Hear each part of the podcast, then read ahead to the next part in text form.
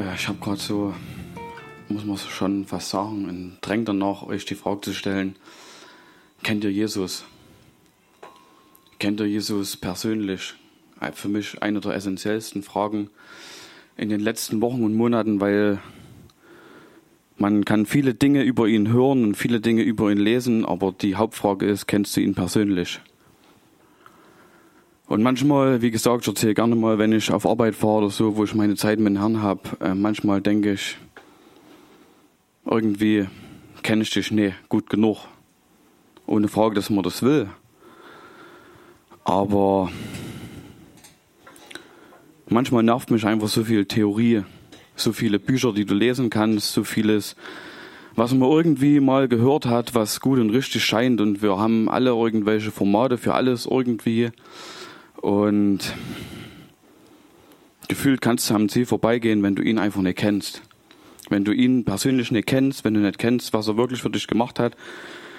Ich hatte damals, vor 2015 war es, äh, hat Gott mir ein Bild geschenkt oder eine Vision über das Kreuz und äh, seitdem ist die, also es war eine Begegnung mit ihm, wo einfach Liebe entstanden ist. Liebe, die du nicht einfach aus dem Elternhaus kriegst oder die du kriegst, weil du christlich erzogen bist, sondern das war eine Begegnung. Eine Begegnung, die vieles verändert und ich glaube, die brauchen wir immer wieder. Und ähm, es sind oftmals so viele Sachen. Vorhin, ich weiß nicht, wie es euch geht, vorhin, wo die Marie in, in Sprachen gebetet hat, habe ich so gespielt und ich dachte, und es kam dieses, Hoffentlich kann es jemand auslegen, weil wir es mal gelesen haben, dass es gut ist, wenn man Sprachen betet, dass man es auslegt. Aber es war nicht von mir, sondern es war dieses, diese Stimmen, die man hört, weil, man's, weil wir ja alle wissen, was gut und richtig ist. Aber keine Ahnung, manchmal selbst das nervt mich, weil ich denke, muss man alles bewerten, muss man alles, wie wir es mal gelesen haben, alles dieses, alles richtig machen wollen. Kennt ihr das? Wisst ihr, was ich meine? Dass wir uns eigentlich selber so, weil wir das mal gelesen haben und alles so bewerten und ah, und ich denke, wir verpassen, oder kann, man kann dabei verpassen, worum es eigentlich geht. Den Fokus auf ihn, auf diese Momente, die Begegnung mit ihm. Wenn wir alles bewerten, was gut und richtig ist, was wir mal irgendwo gehört haben in den Tausenden von Predigten, ah, und den Blick nicht auf ihn kriegen und uns mitnehmen lassen, unser Herz füllen lassen von dieser Liebe, dann glaube ich, dass es nicht gut ist. Ich will gar nicht sagen, dass es jetzt bei euch so ist, aber ich spüre es gerade, deswegen sage ich es. ähm, weil es einfach wichtig ist, äh, absolute Begegnung mit dem Herrn zu haben, immer und immer wieder. Dass wir weg von dieser Theorie kommen. Es macht mich so müde. Ich habe manchmal echt so, ich weiß nicht, seit wann ich überhaupt die letzte Predigt angehört habe, weil es mich einfach müde macht, meinen Kopf zu füllen, sondern das, was ich will, ist ihm begegnen. Ich weiß nicht, ob es euch auch so geht, dass der Kopf manchmal voll ist und du eigentlich gar nicht mehr weißt, was dein Herz eigentlich sagt, weil dein Kopf so voll ist. Und du läufst rum und denkst, äh, ja, keine Ahnung. Und manchmal denke ich, in letzter Zeit habe ich so eine Freude, weil ich ihn sehen kann. Und ich denke, viele Christen haben vielleicht gar nicht die Freude. Warum denn nur? Weil wir von Regeln und Regeln und Regeln und Grübeln und Grübeln und Grübeln den Blick auf ihn vergessen. Den Blick, wer er eigentlich ist, was er getan hat, das vollbrachte Werk, wie toll das alles ist. Fünf Formeln, wie du für Krankheit beten sollst. Mich nervt das so hart, muss ich wirklich sagen. Ich will es einfach erleben. Ich will mir nicht, jetzt musst du das machen und das. Ja, ich will mich vom Heiligen Geist gebrauchen lassen. Aber ich will keine Formeln. Ich will, dass es funktioniert. Es muss einfach sein es wird auch einfach sein. So. Ich habe zuletzt wirklich, ich habe wieder angefangen für der für der Easy zu beten, weil sie krank war. Und du merkst selber, wie du du betest für Heilung und du betest noch was dazu, immer noch mehr, drei vier Sätze und eigentlich reicht, du bist gesund in Jesu Namen. Wisst ihr, kennt ihr das? Dass du da noch was und da und du musst noch Steigeres sagen und jetzt musst du noch mal die Stimme erheben. Ein Schwachsinn. Du könntest doch einfach sagen, weil wir Autorität, Autorität haben. Ah. Ich weiß gar nicht, was los ist, aber äh, muss mal reinen Tisch machen hier. ja. Ja, es ist. Keine Ahnung. Es ist anders, ja, und es macht aber auch freier. Und ich weiß, dass oftmals der Heilige Geist auch solche Dinge nutzt, um dich wieder frei zu machen. So. Ähm, ja.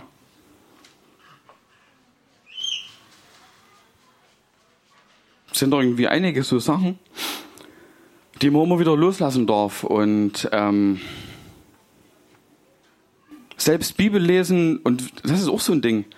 Man hört und man sagt es so oft, ja, du musst deine Zeit mit Herrn haben, du musst Bibel lesen, du musst dies und das. Aber selbst das Bibellesen kann ohne Beziehung einfach nur ein Format sein, was du nutzt.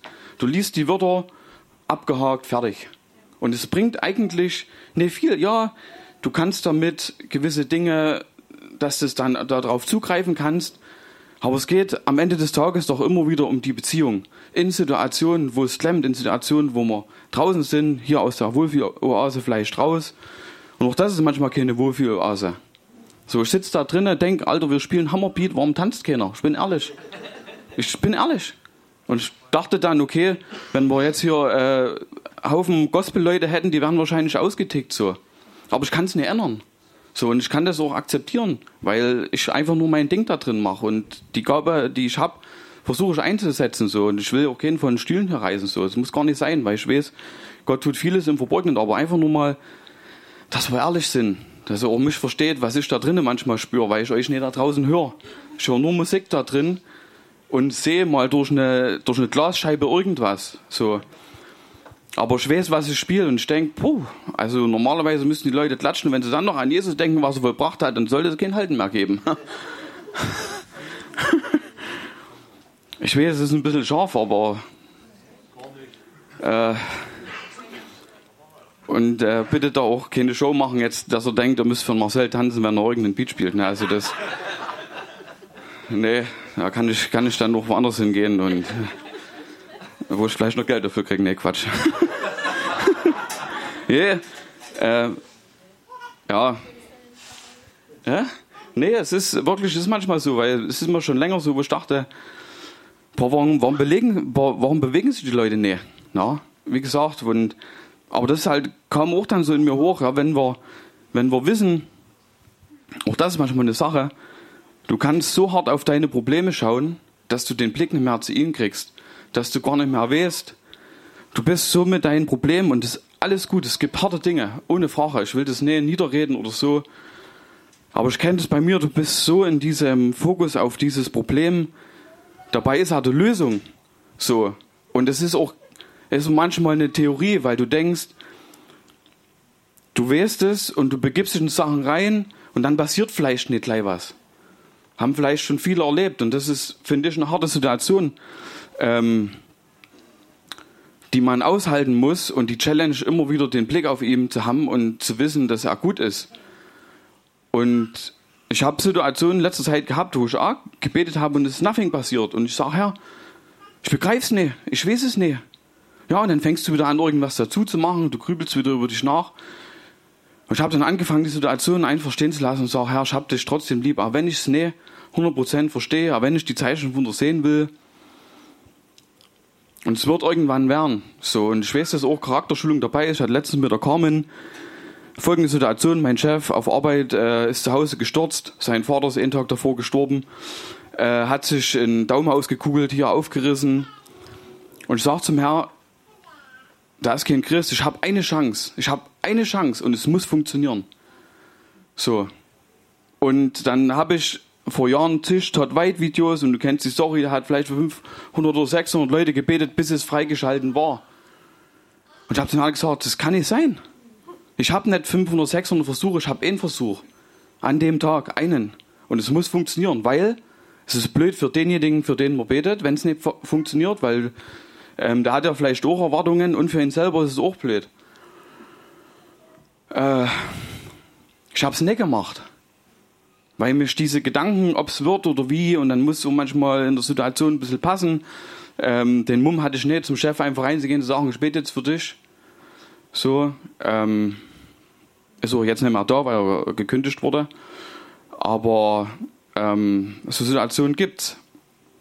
Und was ich eigentlich sagen wollte, Carmen meinte, ähm, dass das alles trotzdem seine Berechtigung hat, auch wenn man manchmal mehr für Sachen beten muss, weil eine Charakterschule da dran hängt. So, wenn, äh, alles so krass hart passiert, kann es sein, dass du einfach stolz wirst. Stolz über Dinge. Du denkst dann, äh, jo, habe ich, hab ich alles begriffen jetzt und ähm, geht los, so, ne, nach mir und es passiert alles durch mich und dies und das. Also kennt ihr das? Wenn, wenn ihr extrem gute Zeiten habt, ihr seht viele Dinge und, und dann kann man schnell stolz werden. So, und auch das ist okay, es kann passieren, das ist keine schlimme Sache. Gott wird uns da schon wieder in die richtige Richtung biegen. Aber ganz ehrlich, weil ich jetzt immer hier stehe, habe ich das hier bei uns in der Gemeinde kurz vor Weihnachten auch gespürt. Ich kann nicht sagen, wer, äh, geht mich auch nichts an, aber ich habe ich hab Situationen gespürt, wo ich dachte, sind, sind Leute stolz hier? Möglich. Es ist möglich. So. Und ja, man kann sich da vielleicht auch selber hinterfragen. Also ich mache sowas. Ähm und es ist gut, wenn wir solche Sachen ablegen. Ja, weil braucht man nicht. So, aber es kann passieren. Wie gesagt, es ist okay. Ähm aber das habe ich empfunden und vielleicht fühlt sich der ein oder andere angesprochen. Jo, dann ähm, denk mal drüber nach. ja, wie gesagt. Ähm, am Ende des Tages will ich eigentlich nur, dass wir Be Begegnungen mit Herrn haben und weg von Theorie kommen. Weil ich glaube, dass das einfach wichtig ist, auch hier, auch zu Hause. Und glaubt mir, ich sitze manchmal und ähm, du hast dich eingerichtet, du denkst, jetzt knallt jetzt es fehlt nicht mehr viel und es passiert gar nichts. Ich höre Gottes Stimme nicht, ich weiß, dass ich ihn höre, aber in den Momenten, wo ich mich voll drauf fokussiere, wo du denkst, jetzt, bam, es passiert nichts, aber ich glaube, dass Gott uns immer begegnen will in seiner Art. Er ist absolut weitsichtig und weiß so, was wir verkraften können. Und ich gebe euch noch einen Wunsch mit, den ich habe. Und ähm, ich wollte, und es ist ein bisschen gekommen, ich wollte, dass mich der Herr mal richtig mitnimmt. Also meine Vorstellung ist so, dass ich im Bett liege und der Herr mich wirklich, also nicht physisch, physisch will ich im Bett liegen, aber in meinem Herzen mit allem, was ich bin, dass mich Gott mitnimmt an einen Ort. Also ich weiß schon genau, wie das aussieht. Das ist an einem Strand, ähm, wo es nur dich und den Herrn gibt. Also du bist physisch quasi da, aber eigentlich mit deiner Seele, mit deinem Ganzen, was du bist, weggebeamt an diesem Ort, wo der Gott begegnet. So, das ist mein Wunsch. Und ich habe das ein bisschen zum Herrn gesagt und ich glaube, vor anderthalb Wochen, es war mal Montagabend, saß ich zu Hause genauso, wie ich mir es eingerichtet hatte. Du liegst im Bett, du bist so ein bisschen, du redest mit Gott und ich krieg die ersten Bilder. Und ich saß da als kleiner Junge an diesem Strand und ich habe einen Mann gesehen, der übers Wasser gelaufen ist. Für mich war es klar, es ist Jesus gewesen so, ne? Und ähm, da kam immer näher und das war die Sequenz, die ich hatte. So, ich hoffe natürlich und weiß, dass da noch mehr kommt, so. Aber das ist doch einfach cool, oder? Also mich, das denke ich, das ist lebendig. Das ist für mich lebendig, wo Dinge passieren, wo er genau weiß, was er zu mir sagen wird, wo ich einfach gucken kann, warum bin ich da halt kleiner Junge. Das macht einfach Spaß und das ist doch eine Lebendigkeit, die wir doch als Christen auch brauchen, oder? Wo wir auch Leute mitnehmen, wo wir schwärmen können, Leute sagen zu mir, die wirklich nicht einfach sind auf Arbeit. Warum grinst denn da die ganze Zeit? Ja, weil ich einfach happy bin. Weil ich happy bin über Jesus, weil das einfach eine Grund, ich habe einfach eine Grundfreude und die Leute merken das. Ohne dass ich mir das vornehme, ich will dann ganz nachgrinsen, aber es ist einfach in mir. Es ist einfach in mir diese, diese Freude an, an Jesus, an, am, auch am Leben. Das wollte ich immer noch sagen. Wir dürfen unser Leben genießen wirklich Situationen, wir dürfen mal schick essen gehen, wir dürfen einen Partner ausführen, wir dürfen Dinge genießen. Das ist ganz wichtig, weil das Leben schön ist, weil das Leben ist ein Geschenk. Ja, und du kannst dich so der Art knechten und dies und das und Ananas. Mann, Mann, Mann. Wisst ihr, was ich meine? Es muss doch irgendwelche geben, die sagen, ja, ich weiß genau, ich weiß genau, was er meint, dass man sich in Sachen und äh, Macht's euch schön, genießt wirklich das Leben, besucht Freunde, äh, ja, geht essen, seid nicht knausrig, ähm, der das hat und, und lasst euch von Gott beschenken und, und wirklich das zu genießen, ey, das, wir können's doch, wir können's doch, das Leben genießen. So, und, und ich glaube, da ist nichts Verbotenes dran. So, ähm, ja, so uns unter kein Joch irgendwie stellen und ja, dass die Freude zum Vorschein kommt durch schöne Dinge, die wir erleben. Wir haben das als Familie wirklich richtig ähm, nochmal neu für uns kennengelernt, weil ne, Marie studiert, du gehst arbeiten, Isi geht in den Kindergarten und du kannst übelst schnell einfach in so einem Rad drin sein, wo du auch als Familie einfach Dinge machst. Aber dieses bewusste Mal Unternehmungen machen, mal, mal schwimmen gehen, als Familie, nur zu, als kleiner Kreis, das ist was Wunderbares. Kann ich jedem nur empfehlen, auch die Ehe dahin zu pflegen, sich mal Zeiten zu nehmen, wo du nur mit dem Partner was machst, mal was zu arrangieren, ist ganz wichtig. Herzensverbindungen bauen mit deinem Ehepartner, ultra wichtig. Zu reden, erstmal zu lernen, zu reden, wie, was sein Herz bewegt, zuzuhören. Ja, das ist in so einer schnellen Gesellschaft, wie wir sind und unser Terminkalender, die eh proppe voll sind, extrem wichtig, dass wir uns solche Zeiten nehmen. Absolut wichtig so. Und wir machen das und finde es richtig gut, so Herzensbeziehungen, auch über Probleme zu reden, ähm, zusammen zu beten, so einfach mal Ruhe zu haben, ja. Absolut wichtig, so.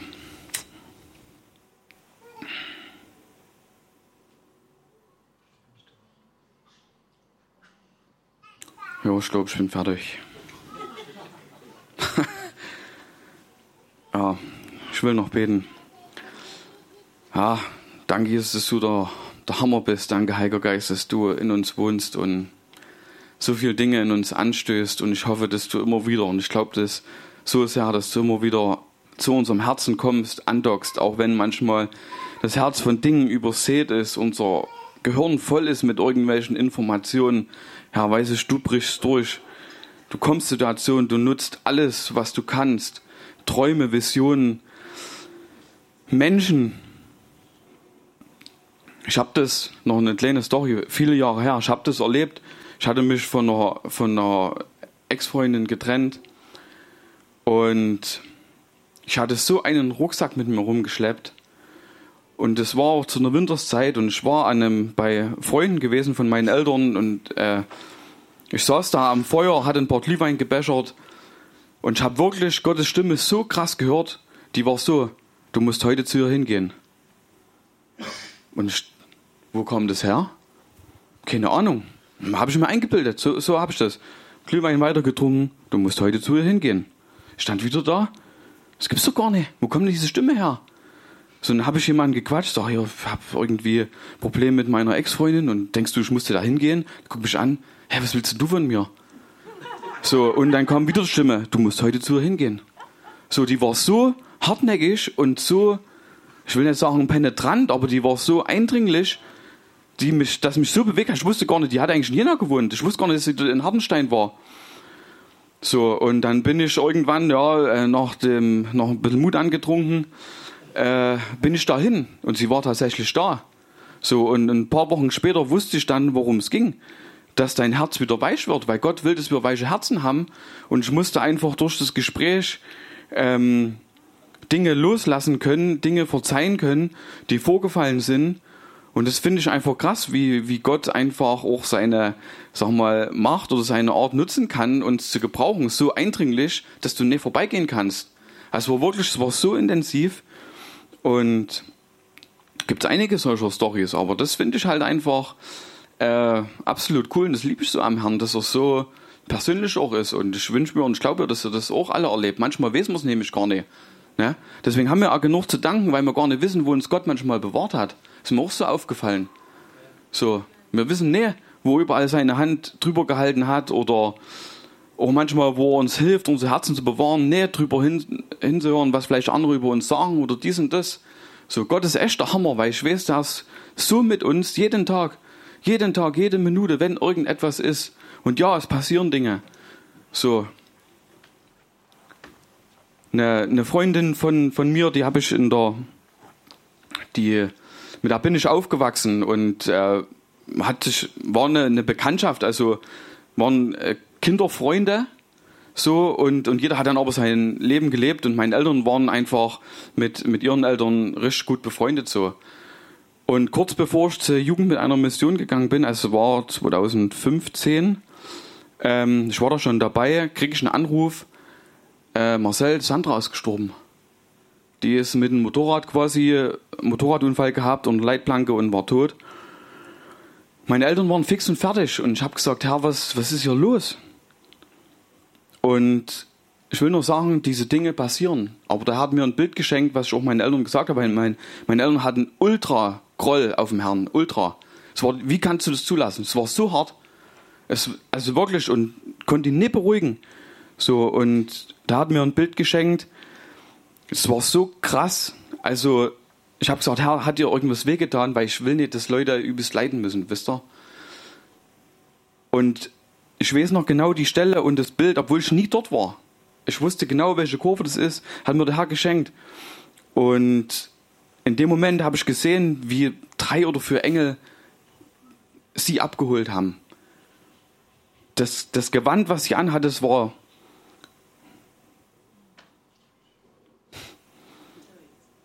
krass. Ja, absolut bewegend für mich. Ich habe ewig nicht darüber nachgedacht. Ich weiß nicht, warum ich es erzähle, aber ich erzähle es. Das kann man nicht in Worte fassen. Weißt du, und es hat meinen Eltern wieder geholfen, wo ich gesagt habe, ey, da geht's gut, es ist, ja, es ist krass, aber, aber Gott hat was mit ihr gemacht. So, und es war, es ist krass und, und, und so, so spricht halt unser Herr, wisst ihr. Und es ist individuell und es gibt harte Zeiten, die wir manchmal aushalten müssen.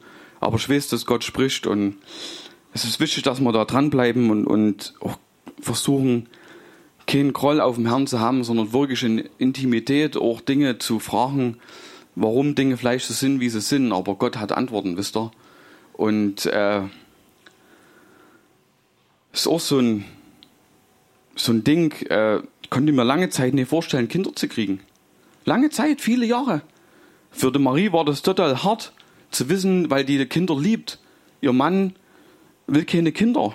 Und binnen kurzer Zeit, ohne Mist, hat das Gott in mir so verwandelt. So, ich frage mich manchmal heute, also ich bin manchmal draußen und Kinder sind um mich rum. Und letzte Woche habe ich noch zur Marie gesagt, weil ich von mir denke, dass ich keinen keinen Einfluss auf Kinder habe. Aber die Kinder sind um mich rum. So, und ich kann es selber, das ist so ein Ding, das ich selber noch nicht glauben kann. Dass Kinder bei mir was sehen oder Kinder mit mir Spaß haben. Mit der Easy, klar. Na, die kenne ich jetzt einige Jahre. So, ja, aber mit, wirklich mit anderen Kindern, das ist für mich ein Ding, was ich selber erstmal klar kriegen muss, dass ich positiv auf Kinder wirke. Das war für mich lange Zeit, eigentlich bis heute noch, ne, vorstellbar. Ne, aber wir sind mit Männels, ist der Max ja irgendwo, keine Ahnung. Ne, ja, die Victoria, weißt du, wie die mit, mit mir auch umgeht. Mir, ich finde das total, also das überführt mich selber, was ich eigentlich von mir glaube, weißt du. So, weil ich denke immer, keine Ahnung, ich kann mit Kindern nichts anfangen, aber es ist es nicht. Ich kann's. Weißt du, mit meiner Art, die ich halt hab, so, und die ist vielleicht anders als, als bei anderen so, aber im Grunde musste ich lernen, dass ich weiß, dass ich liebevoll bin. Ja, ist, ist manchmal so. Ja, das, wir müssen sowas lernen. Der Frank, der Frank weiß es noch. Äh, ich hatte beim Fußball den, den Spitznamen Schmied weil ich strange, ich habe Leute einfach umgetreten, weil es mir egal war. So, und aber diesen, das selber zu verlieren, ich habe gestern mit Max gespielt, mache ich nicht mehr. Ne, ich spiele noch mit Einsatz und so, aber wirklich, und das sich selber auch einzugestehen, dass man durch den Herrn verwandelt wird und diesen Titel auch nicht mehr braucht, weil es cooler ist, liebevoller zu sein und cooler ist, nicht mehr Leute umzurennen. Ist so. So, und, und das, das muss man dann selber für sich manchmal klarkriegen und es hat auch nichts damit zu tun, dass auch an die Männer jetzt mal, dass wir weich sind. Lasst euch das nicht einreden. Also so viele, ich sehe so viele Proleten auch auf Arbeit, wenn ich es mal so sagen darf, die so viel reden, aber wo nichts dahinter ist und wo ich eigentlich kleine Jungs sehe, die total verletzt sind im Herzen. Total verletzt. Und eigentlich sind sie wirklich, tun sie mir fast leid ja, die nur große Sprüche kloppen und wirklich einfach nur heiße Luft ist. Und ich sehe immer, ich habe wirklich dann solche Bilder, wo ich denke, eigentlich sind es kleine Jungs. Wirklich absolut kleine Jungs. Ja, die brauchen so hart in Herrn so viel Liebe, mal manchmal so viel Umarmung. Ah. Ja. So ist es. Danke, Herr, dass du so gut zu uns bist und zu uns sprichst, Herr. Und ich, ich weiß, dass wir Sorgen, Ängste und manchmal Probleme haben, Herr. Auch jetzt hier. Und ich weiß, dass es in den Herzen von einigen Fleisch drin ist, Herr. Aber ich weiß, dass du heute noch Begegnung hast. Dass du Intimität für uns hast. Und bitte glaubt nicht die Lügen, dass es mit Gott langweilig ist. Bitte glaubt's nicht, weil es nicht ist. Gott ist krass. Gott will uns begegnen. Das müssen wir wirklich glauben. In den Situationen, wo man scheinbar, scheinbar nichts passiert. Glaubt, dass Gott uns begegnen will. Glaubt, dass Gott heilen will. Glaubt, dass Gott gut ist. Glaubt, dass er ein Versorger ist. Versucht es zu glauben und die Situationen kommen übernatürliche Situation, aber schenkt ihnen diesen Glauben, schenkt ihnen alles, was ihr habt, alles, was ihr seid, wie es Jesus gemacht hat. Ja. Unser Vorbild in allem. Äh, das ist auch so ein, so ein Ding.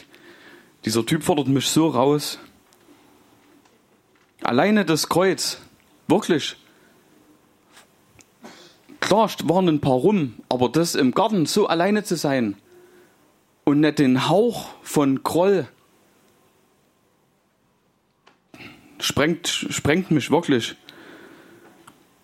Wo, wo ähm, der Herr das, das Volk Israel rausgeführt hat von den Ägyptern und das, das Meer geteilt. Und du liest dann weiter und denkst, es kann nicht sein, ähm, dass dass die murrisch werden. Das gleiche Essen, Bibabub, ihr kennt die Storys, oder? Und kennt das auch von euch? Habe ich mich zuletzt gefragt. Same. Es ist eine andere Story, aber wir können uns da drin wiederfinden. Ist euch das aufgefallen? Wir werden murrisch, wir werden dies und das, ich will das, ich will das, ich will das. Ich bin unzufrieden, Herr, warum, wieso? Same. Es ist same. So. Auch da Vorsicht geboten. Ja, wir können lesen und können denken, wie können die so handeln? Und eigentlich sind wir selber drin. Das ist vielleicht dem einen oder anderen noch schon mal passiert. Äh, wenn Gott anfängt, uns zu beschneiden und, und Dinge zu offenbaren, so. Und Liebe ist sowieso so ein grandioses Ding irgendwie. Weil die Liebe Gottes anders ist als in der, in, in in der Welt ist. Dieses Bedingungslose ist so krass und äh, ich habe mich manchmal gefragt äh, zum Herrn, dass du nicht einfach Schluss gemacht hast. Oder dass Jesus gesagt hat, könnt ihr euch vorstellen, dass Jesus sagt, ich bin ganz alleine, ich habe nur Gutes getan, ich habe die Leute geheilt, ich habe das und das gemacht und ihr belabert mich. Ich bin am, zum Schluss alleine, Vater, es reicht. Ich mach's nicht. Wenn ich die Storys lese und ich ganz ehrlich zu mir bin, wäre ich an dem Punkt gewesen, wo ich sage, es reicht. Mach ich nicht.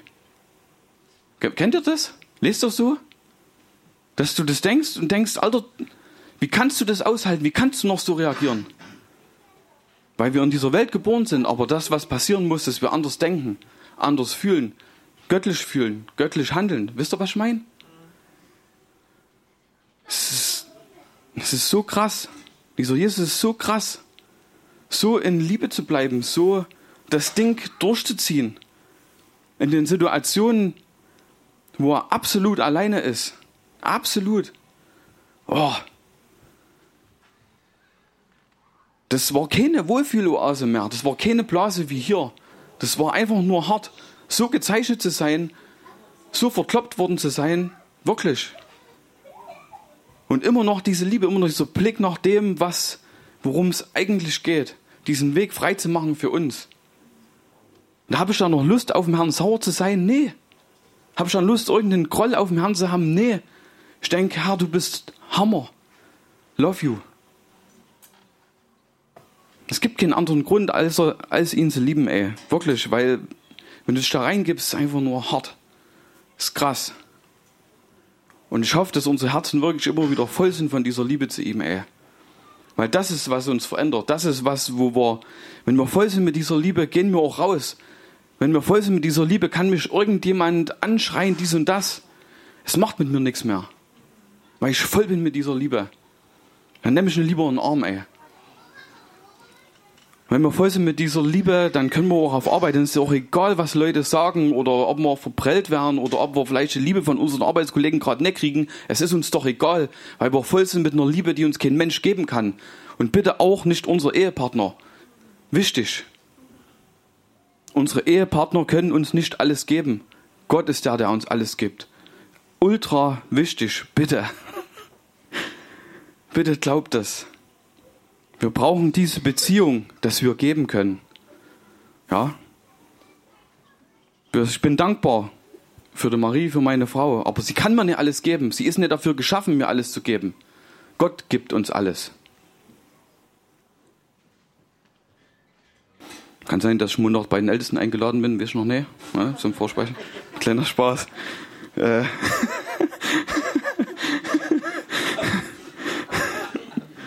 ja.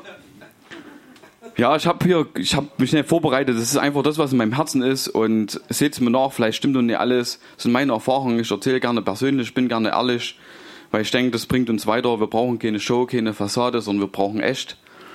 Deswegen mache ich es einfach und äh, glaube trotzdem, dass es gut ist. Und Gott ist gnädig. Auch Gnade ist ein wunderbares Ding. Ne? Jahre nie verstanden. Ich weiß nicht, ob ich es heute verstanden habe. Gnade war wirklich ein Wort, was ich nie, wusste ich nichts mit anzufangen. Aber ich weiß durch das Kreuz immer mehr, dass es echt ein Geschenk ist. Gnade ist ein Geschenk, wo dich Gott befähigt, äh, was du dir nicht verdienen kannst. Weißt du, wir müssen uns nichts mehr verdienen. Wir dürfen entspannen, wir dürfen genießen. Lasst mal, wie sehen denn Christen aus, die Jesus genießen? Könnte sein, die freuen sich, könnte sein, die grinsen, könnte sein, die geben jemand anderes Geld, weil sie wissen, Gott versorgt mich. Die gehen zu Leuten hin, die vielleicht nicht gut riechen und äh, verbringen noch Zeit mit Leuten, obwohl sie vielleicht was anderes tun können. Einfach weil sie mit Gott sind und weil sie Gott lieben könnte sein oder so unser Alltag irgendwann mal aussehen könnte. Dass wir anfangen, auch noch weg von uns zu schauen. Meine Arbeitskollegin hat gestern gefragt, warum sind die Leute, 140 Leute, immer unzufrieden? Ich habe gesagt, kannst du genau sagen, ich mir meiner Misch. Das Grundübel der Menschheit. Es geht Garten Eden. Es ist, es ist doch in den Leuten drin.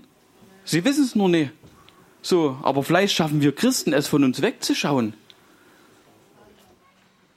Wenn wir voll sind mit Gottes Liebe, wenn wir gar keine Bedürfnisse mehr haben von anderen, wenn wir so durchdrungen sind mit ihm, ah, ich kann es richtig fühlen.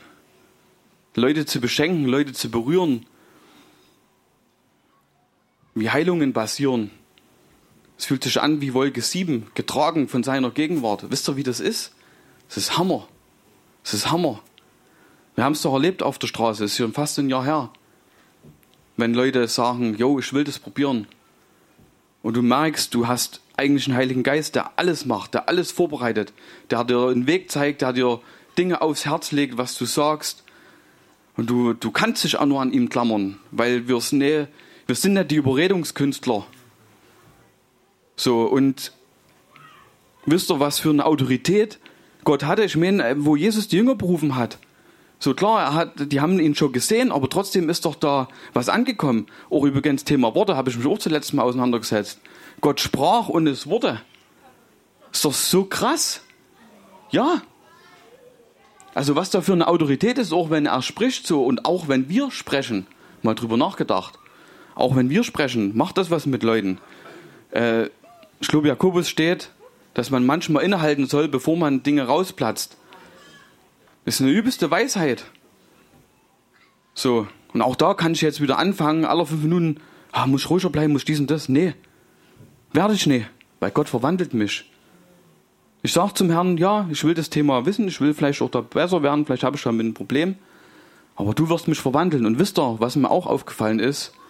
Im neuen Bund, Korinther, Kolosser, wisst ihr, was ich ganz oft rauslese? Dass Gott uns verwandelt. Gott verwandelt uns und das müssen wir nicht machen. Eine Verwandlung, die von Gott kommt, von oben zu uns, in Beziehung. Wie oft tun wir uns vielleicht noch selbst kasteien, jetzt muss ich aber hier, muss ich da aufpassen, muss ich dies, meinen Fünf-Regelplan. Nee, ich bin fertig damit. Ich bin wirklich fertig damit. Es saugt mich aus. Will ich nicht. Ich will diese Verwandlung. Ich will einfach nur da sitzen als kleiner Junge am Strand, mit Gott sein und ich weiß, und ich will manchmal nicht, auch so ein Ding, ich will manchmal nicht das Produkt haben. Ich will einfach nur mit ihm sein.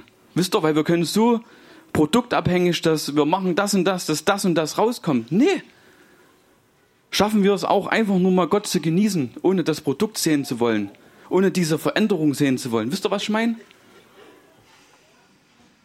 Ich will einfach Gott lieben und mit Gott sein und gar nicht manchmal wissen, was da hinten rauskommt. Und na klar wissen wir es irgendwie, dass es uns verwandelt. Aber ich will einfach nur sein. Und das können wir. Und das können wir hier, das können wir zu Hause, können wir an jedem Ort. Das können wir, wenn wir uns auf Arbeit einen Kaffee holen und uns einfach freuen, weil so geht es mir. Und du kannst es nicht erzeugen. Es schenkt uns Gott. Wenn wir anfangen, irgendwie Freude erzeugen zu wollen und anfangen, ja, jetzt muss ich grinsen, die Leute wissen, dass es nicht echt ist. Aber die Leute sehen, was echt ist, wenn wir Gott in uns wirken lassen.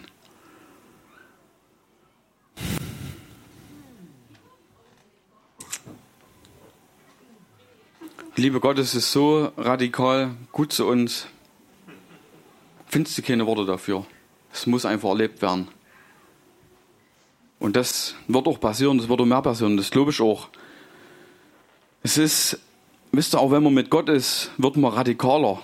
Und wenn ich euch einen kleinen Ausblick geben darf, was in mir ist, ich habe lange Zeit auf Arbeit ruhig gehalten.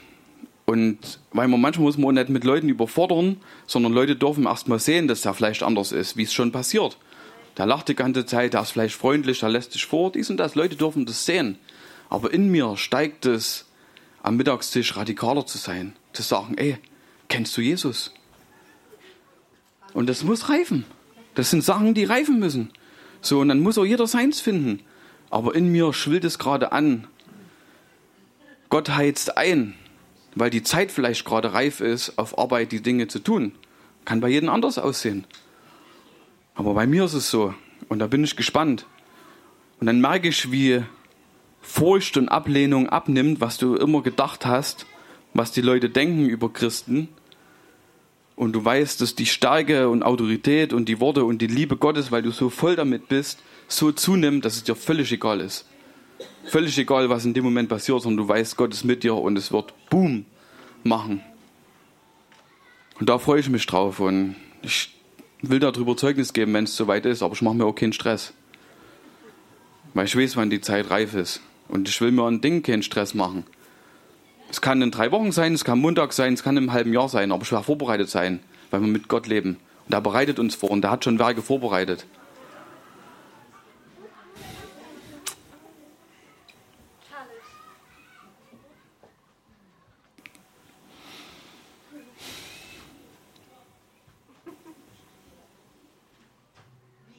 Was ich mir noch wünsche, und dann ist wirklich, glaube ich, Schluss, dass wir ein Wir-Gefühl haben. Dass wir wirklich, dass wir uns als Geschwister lieben, wirklich lieben und auch einander nachsehen, wenn Dinge vielleicht gerade nicht passen oder irgendwas auffällt oder jemand mal ein scharfes Wort sagt. Ich merke wirklich, dass wir uns so wichtig, dass wir uns hier lieben, dass wir close sind, dass wir Gott lieben, dass wir einander nachsehen, dass wir auch nicht immer recht haben müssen, sondern einfach love you und ich gehe mit dir zusammen. Oder äh, wisst ihr, was ich meine? Dass wir hier zusammen darauf bedacht sind, einfach uns lieb zu haben, wirklich mit der Bruderliebe. Wisst ihr, was ich meine? Ich finde das irgendwie immens wichtig, dass wir zusammen einstehen. Weil das Leben manchmal draußen hart sein kann, aber wir brauchen das hier. Wir brauchen unsere Wohlfühloase. Deswegen sind wir ja hier, wo wir mit Gott sind, wo wir manchmal vielleicht ein schärferes Wort kriegen, wie ich es vielleicht mache, oder Leute herausfordern so und mich fordert, fordere ich auch immer wieder selber heraus, aber ich wünsche mir, dass wir wirklich zusammen vor Gott stehen und, und ihn loben und preisen und voller Freude sind. Ja. Und irgendwann tanzen können vor Freude, obwohl es vielleicht unser Leben alles andere als Freude ist, trotzdem tanzen können, weil wir ihn erkannt haben in Situationen. Wisst ihr, das, das ist das ist ein Ding, wenn du tanzt, obwohl dein Leben ganz anders danach aussieht. Boah, das ist eine Tiefe, da, da will ich hin. Ich freue mich über gute Zeiten, aber manchmal braucht es, und da hat Andi mal ein gutes Wort gesagt, in Herausforderungen, in Problemen wird auch oftmals unser Charakter herausgefordert und geschult und gelehrt und, und, und das ist absolut wichtig, dass wir wachsen, wisst ihr? Und immer wieder ihn zu lieben und zu suchen. Danke, Herr, dass, dass du hier bist und danke, Herr, dass du zu jedem, für jeden einen Plan hast. Wirklich einen Plan für die Ehen, für die Kids, für die Familien, für jeden, der hier ist. Und du siehst alle Herzen. Gott kennt alle Herzen. Wir brauchen ihm nichts mehr vorzumachen. Herr, danke, du siehst alles. Und es ist dir kein Gräuel auf uns zu schauen, sondern was du siehst, ist Liebe. Und du hilfst uns, damit wir einfach noch mehr zur Liebe werden, weil wir dich erkennen, Herr. Dass wir die Liebe austeilen, dass wir die Welt erreichen mit dieser Liebe, wie du sie hast, mit der Liebe, wie du sie ausgesät hast, mit der Liebe, wie du sie gezeigt hast, als du Jesus gewandelt bist. Und ich danke dir, Heiliger Geist, dass du in uns diese Liebe immer wieder hervorbringst, immer wieder Begegnungen schenkst, immer wieder ein Wort sprichst, immer wieder äh, in, in, in Träumen zu uns redest oder auf deine Arten, Herr. Danke, Herr. Danke, Herr, dass du so gut bist, Herr, und dass du wirklich was vorbereitet hast, dass du uns herausforderst und dass du heute hier noch mehr hast. Dass es ne Schluss ist. Das ist noch ne vorbei, Leute. Es ist noch ne vorbei, auch wenn der Magen knurrt. Geht essen, kommt wieder raus. Macht euer Zeug, nur ein Beispiel. Ja, aber es ist noch ne vorbei. Kostet die Zeiten aus. Kostet die Zeiten aus mit dem Herrn.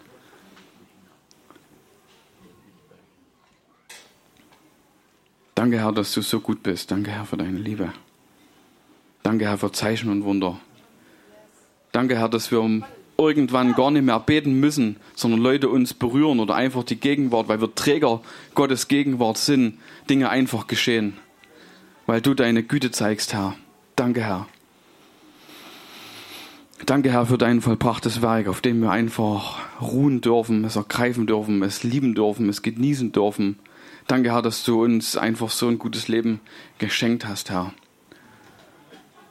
Ja, danke, Herr. Danke für alles, was noch passiert, heute hier und in Zukunft.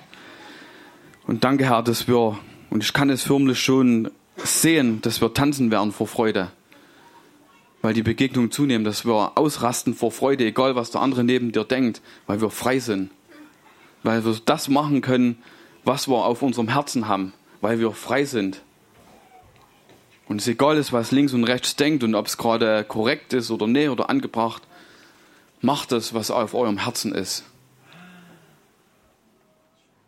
Danke, Herr. Danke, Herr, dass du uns bedingungslos liebst und voller Gnade bist und Geduld und, und Frieden und, und, und Liebe und Sanftmut und Langmut, Herr. Und wir werden genau diese Eigenschaften die sind uns angelebt, weil wir neue Menschen sind, neue Kreaturen.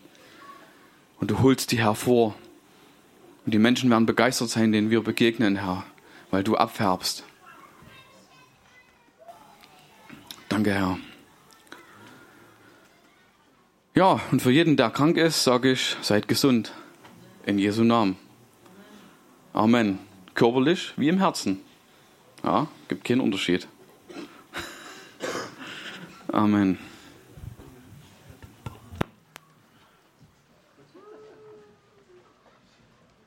Danke, ich mach gleich weiter. Danke für Wahrhaftigkeit, ehrlich. Ist gut. Absolut wichtig dass wir uns selber immer wieder hinterfragen, dass wir Situationen hinterfragen. Habt ihr noch Geduld? Aufmerksamkeit? Soll nicht zu lange gehen.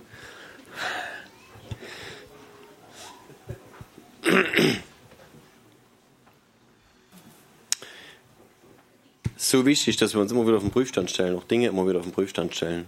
Sachen, die wir geglaubt haben, glauben, gucken, ob es funktioniert. Das ist wichtig. Was macht jemand, der ein Produkt herstellt? Immer wieder checken, immer wieder ausprobieren, immer wieder umkonstruieren, immer wieder neu gucken, funktioniert das so? Ja, ansonsten habe das mal bei VW gehört, die haben mal gesagt, wir haben ein Bananenprodukt, das reift beim Kunden. Das ist ganz schlecht. Wenn du Zeug verkaufst, was so Müll ist, dass immer wieder der Kunde kommt und sagt, kaputt, geht nicht, muss was ändern. Ja, aber grundlegend sollte es so sein, dass Dinge immer wieder überprüft werden, bevor sie den Laden verlassen. Und du was kaufst, was wirklich okay ist, was ausgereift ist, wie man so schön sagt. Ne? Da steckt das Wort Reife drin. Und es geht mit uns genauso. Wir reifen. Das ist ein Prozess. Sorry. Auch das ist ein Prozess. Ich kränkel nun schon seit einer Woche. Geht definitiv besser. Aber, ha. Und ich will auf das eingehen, was der Marcel relativ zu Anfang gesagt hat. Ähm, diese Angst, ne, zum Beispiel, für jemanden zu beten. Haben wir gesagt, es muss aber jetzt, es muss funktionieren, ich habe nur die eine Chance. Glaube ich jedenfalls. Ne. Oder was ist, wenn Dinge nicht funktionieren, wie wir das eigentlich in der Bibel gelesen haben, wie wir glauben, dass es funktioniert. Was ist das für eine Grauzone, wo Dinge, die wir glauben, dann irgendwie doch anders funktionieren oder vielleicht einfach nicht funktionieren oder wie auch immer. Ich will euch mal was vorlesen. 1. Timotheus 5, habt ihr bestimmt alle schon mal gelesen oder gehört. 1. Timotheus 5, 23. Da sagt, schreibt der Paulus an Timotheus, alter Weggefährte, lange zusammen unterwegs gewesen. Ähm, schreibt er was? Hm? Hm, noch nicht? Ah, jetzt. Genau. Und zwar das letzte, nur der 23.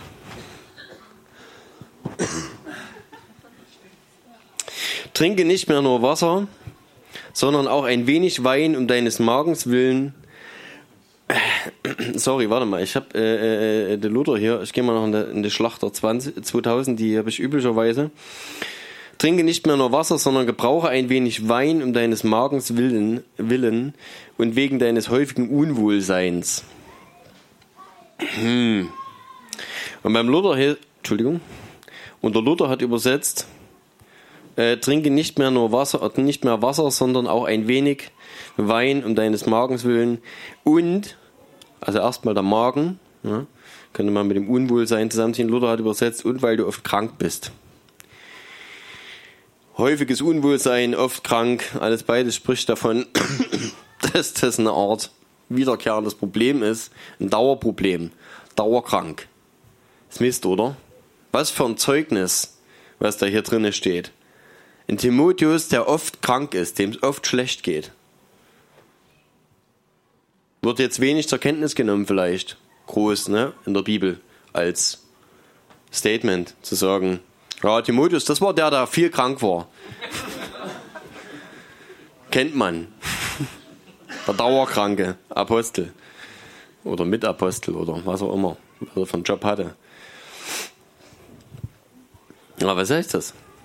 Was ist das für eine, für eine graue Zone? Ne, dieses, sie kommen doch aus einer Bewegung, aus der ersten Erweckungsbewegung im Prinzip. Eine Erweckungsbewegung, die tausend und abertausende Menschen äh, bekehrt hat zu Jesus, zum Evangelium von Jesus Christus, mit Zeichen und Wundern, die sie vorher so noch nie gesehen haben. Jesus hat damit erst angefangen. Sorry. Es gab, es gab ein paar Sachen, wo Gott ähm, krasseste Wunder getan hat, ja. Aber auch die kannte das Volk Israel damals nur vom Hörensagen. Die letzten Zeichen und Wunder waren über 400 Jahre her, wenn es reicht. Zeit der Propheten. Dort sind Dinge passiert. Da hat, hat ein Prophet Eisen wieder hochschwimmen lassen. Ja, oder es gab viele andere krasse Wunder. Es sind Tote auferstanden. Selbst das ne, bei Elisa passiert. Die haben auch Leute umgebracht, auch das ist passiert. Elia waren krasse Zeiten in jede Richtung.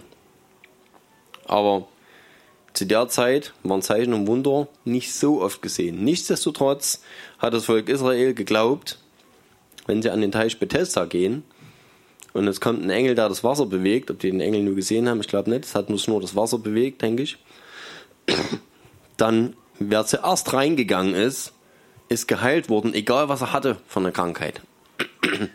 Übernatürlich, es war nicht so super selten, dass es gar nicht mehr bekannt war. Gut, wer jetzt nicht in Jerusalem gewohnt hat und äh, das vielleicht noch nie gesehen hat oder noch nie dort war, hat das vielleicht ne, für eine Märchengeschichte gehalten. Aber ja, es gab die Leute, die dort saßen und es gab immer wieder Leute, die dort geheilt weggegangen sind. Und dann kommt diese krasse Zeit, wo Jesus rumgeht und echt jeden heilt. Und die Leute, die mit Jesus unterwegs sind, die Jünger, teilweise über 70 Leute, die erleben das und die dürfen das selber anwenden. Und er gibt ihnen Autorität und schickt sie und sagt, geht hin, heil die Kranken und treibt böse Geister aus. Und dann gebe ich euch noch eine andere Bibelstelle mit. Markus 16, Vers 17. Auch gut zu merken eigentlich. Markus 16, 17.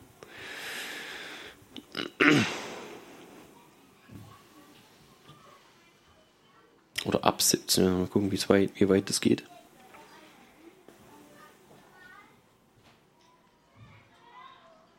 Die Zeichen aber, die da folgen werden, denen, die da glauben, sorry, ich muss trotzdem, ich muss die Übersetzung noch wechseln.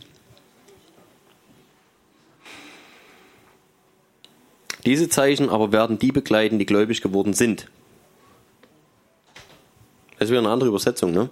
Beim Luther steht, die Zeichen sind die, oder das sind die Zeichen, die denen folgen, die glauben. Hier steht, Übersetzungsfrage, diese Zeichen aber werden die begleiten, die gläubig geworden sind. Gläubig geworden sein würde bedeuten, ein Zeitpunkt, da bist du gläubig geworden und dann müsste dich das rein theoretisch dein Leben lang begleiten, komme was wolle. Ja. Tja, nu. In meinem Namen werden sie Dämonen austreiben und sie werden in neuen Sprachen reden. Schlangen werden sie aufheben und wenn sie etwas Tödliches trinken, wird es ihnen nicht schaden. Kranken werden sie die Hände auflegen und sie werden sich wohlbefinden. Also die Kranken dann, ne? So, bis dahin. Also 17 und 18. Das sollte Standard sein. Nach der Übersetzung sowieso. Ne?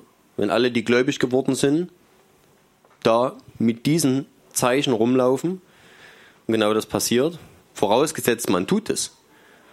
Weil alles, was hier drin steht, ist ja was, was du tun musst. Ja?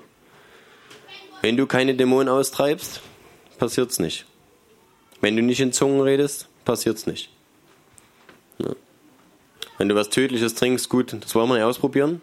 Wir wollen ja Gott nicht versuchen. Sollte das passieren, dann müsste das äh, äh, passieren. Aus Versehen möglicherweise irgendwo, dann sollte dir das nicht schaden. Schlangen vertreiben. Auf die kranken Hände legen musst du auch tun. Wenn du das nicht machst. Und der Großteil der Christen bittet Gott, geheilt zu werden oder dass irgendjemand geheilt wird. Für bitte. Das ist Standard. Die wenigsten gehen konform damit, dass sie sagen, das ist eigentlich der Standardweg, wie Kranke geheilt werden. Ich muss hingehen und muss demjenigen die Hand auflegen und ihn heilen. Rein theoretisch ist es meine Aufgabe, Kranke zu heilen. Das ja, nach der Stelle jedenfalls. Und jetzt, ich habe ich habe oft Autorität. Ich glaube, das ist ein springender Punkt. Ich habe oft das Thema Autorität mit Polizei verglichen. Und habe gesagt, wenn du mit deinem Auto unterwegs bist und die Kelle kommt raus am Straßenrand und da steht ein grünes Männel auf der Straße, jetzt mittlerweile nicht mehr grün, haben jetzt, weiß ich, blau, schwarz, was auch immer. Ähm, dann, was machst du dann? Hältst du es für normal, vorbeizufahren und das zu ignorieren? Oder ist es eher normal, sich dem, ja, dem Beamten Folge zu leisten, ranzufahren? Wenn der an die Scheibe klopft, dann lässt du artig das Fenster runter Und wenn er sagt, Fahrzeugschein und Führerschein bitte, dann gibst du das ordnungsgemäß raus. So sind wir erzogen. Das ist das, was wir gelernt haben. Warum machen wir das? Wenn irgendjemand anders dort stehen würde, der dasselbe abziehen würde, würdest du das dann auch tun? Oder hat es was damit zu tun, dass du weißt, weil du gelernt hast, das ist eine Autoritätsperson, wenn der die Uniform anhat, entsprechend das Fahrzeug daneben steht, vielleicht noch, wo Polizei draufsteht und so weiter, dann weißt du, das ist der, der das darf. Der hat die Autorität bekommen. Und zwar nicht, weil der sich das irgendwo gekauft hat, sondern weil er vom Staat ermächtigt wurde, genau das zu tun, was er da tut. Er ist angewiesen, das zu machen, setzt es um.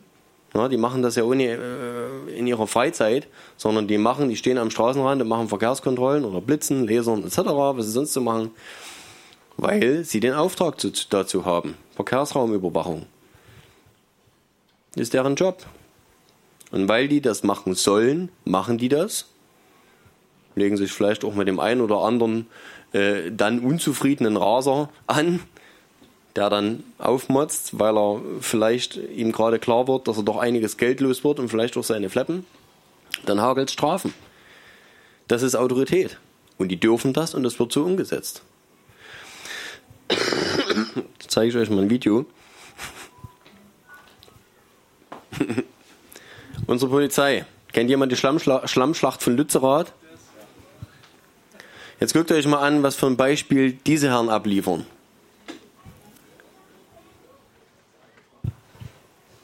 Lassen wir belaufen. Ton habe ich absichtlich nicht an.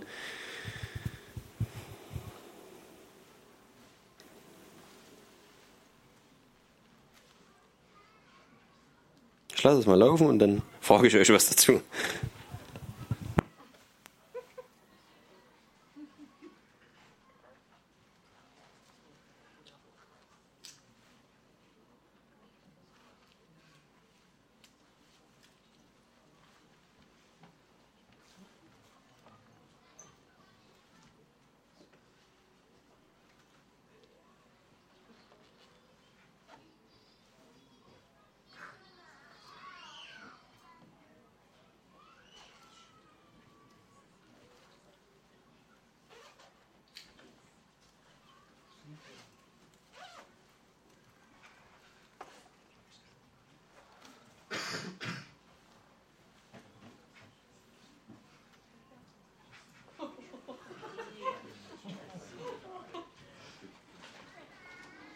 Gut, reicht, denke ich. Autorität.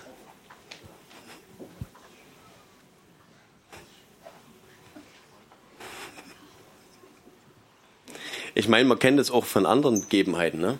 wo es Straßenschlachten mit der Polizei gibt. Egal, ob das in Silvesternächten stattfindet oder auch nur in Leipzig, Konnewitz oder irgendwo anders, wo sich irgendwelche Extremisten, sage ich jetzt mal, entsprechend nicht dieser Ordnung fügen.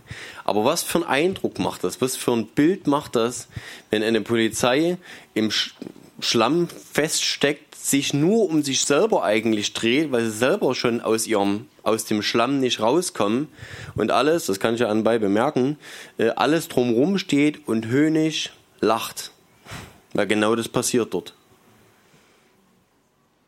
Die werden ausgelacht weil das, was sie tun sollen, hier überhaupt nicht stattfindet.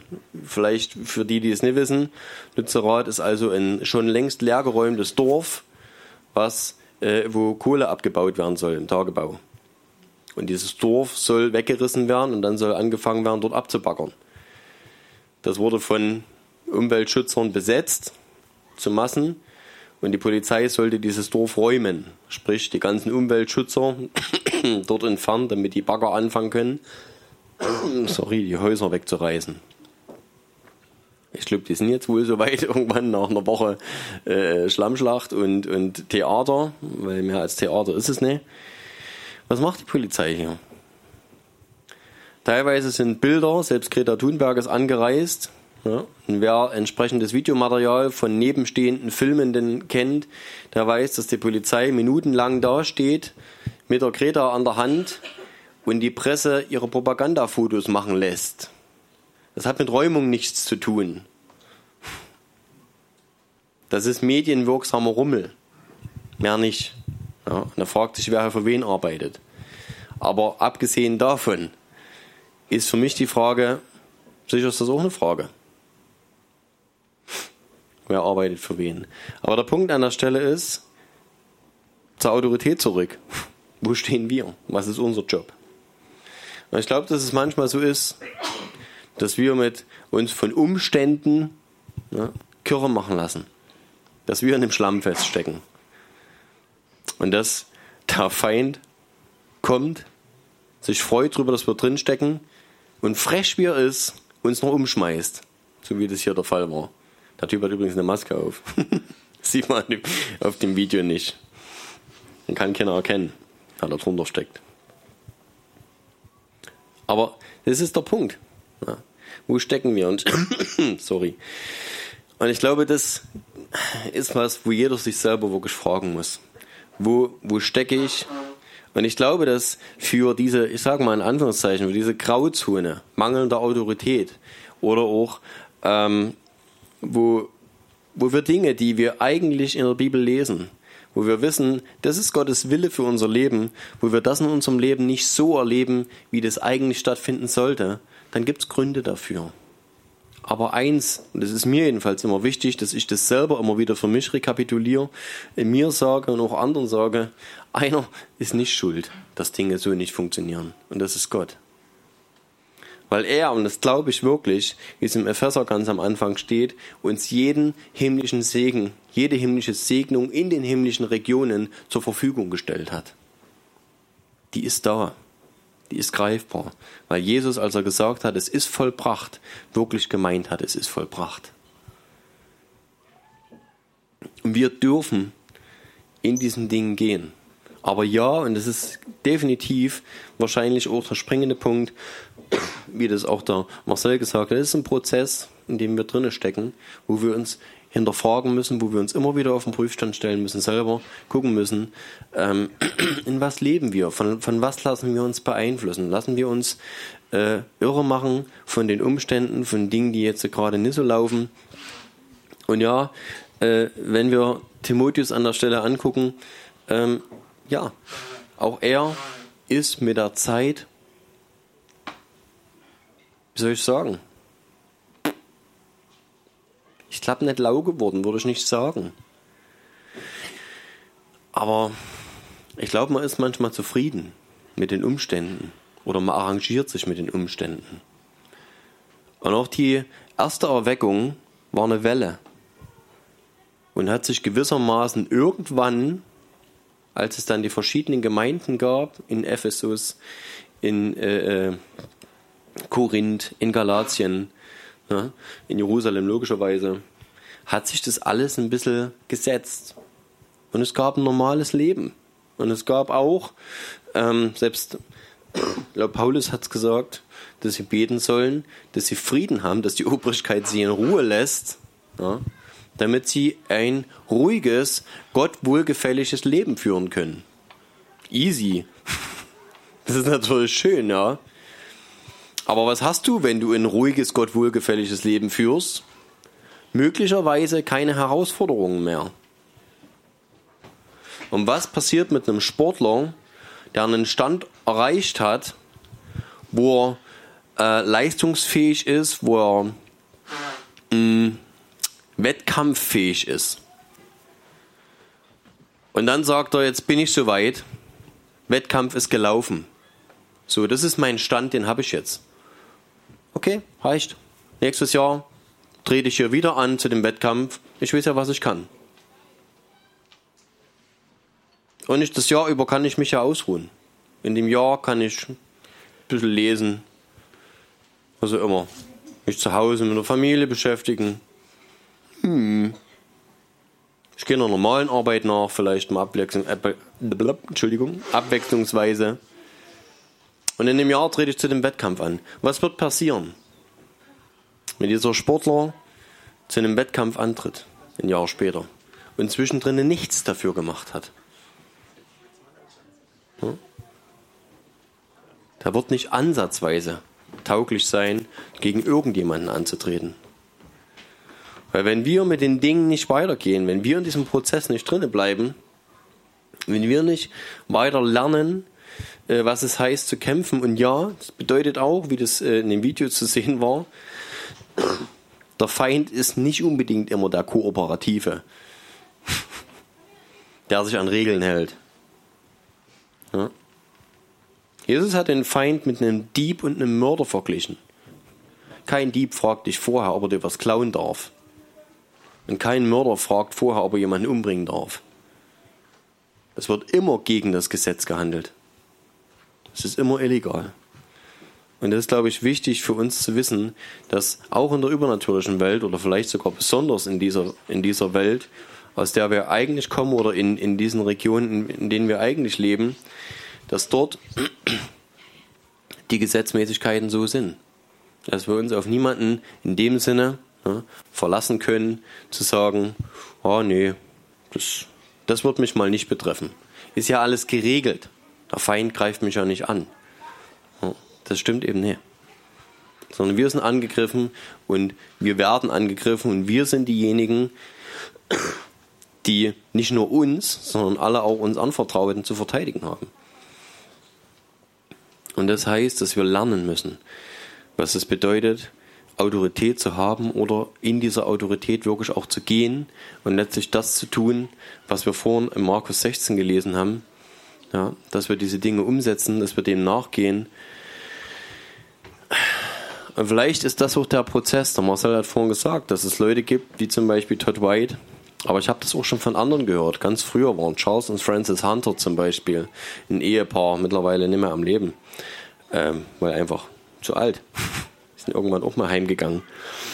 Äh, die haben Bücher geschrieben und auch die haben gesagt, wir haben vorher für, ach, was weiß ich, ob es 100 oder 1000 waren, für die sie gebetet haben, wo nichts passiert ist. Ja, sicher ist das nicht die Regel, dass Gott sagt, du musst jetzt für 100 Leute beten und da passiert nichts und dann beim 101. da wird was passieren. Nee, das ist bestimmt nicht so.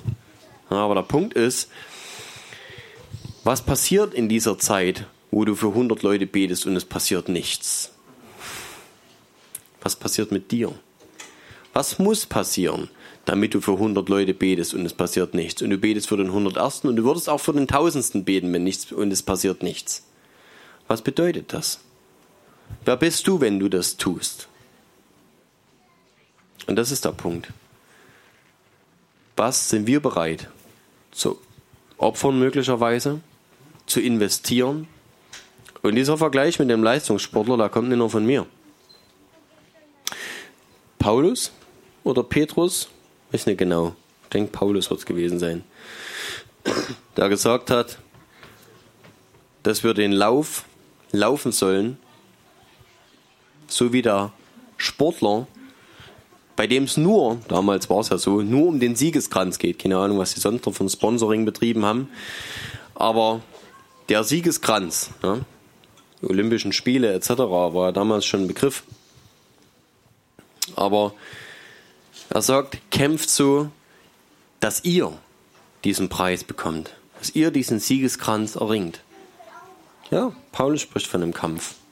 In dem Sinne vielleicht sogar denkbar wie ein Wettkampf, aber es geht nicht darum, andere auszustechen. Es geht aber darum, zu bestehen. Und das ist, glaube ich, so der Punkt. Wenn wir uns fragen, warum passieren Dinge nicht, wie wir glauben, dass sie passieren sollten, ja, oder wie sie laut Bibel passieren sollten, dann ist es was, wo wir uns immer wieder auf den Prüfstand stellen müssen, wo wir fragen dürfen ähm, und wo ich glaube, dass es ein Prozess ist.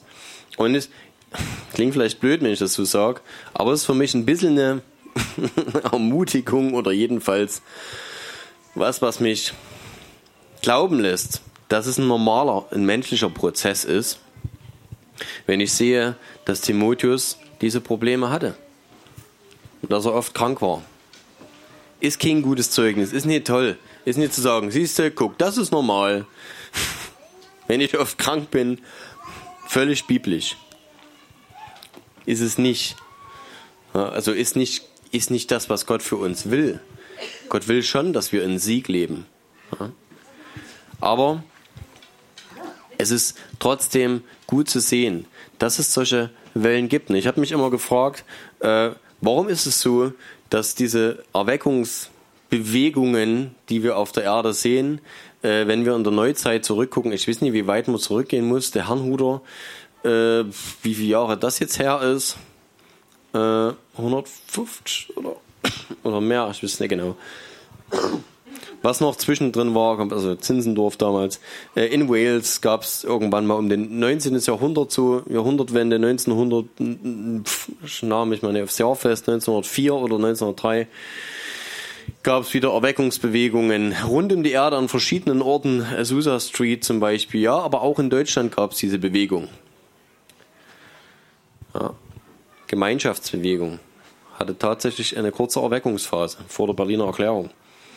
Dann gab es, äh, ich weiß nicht, was zwischendrin war, aber doch, es gab zwischendrin noch die Jesus People Bewegung zum Beispiel.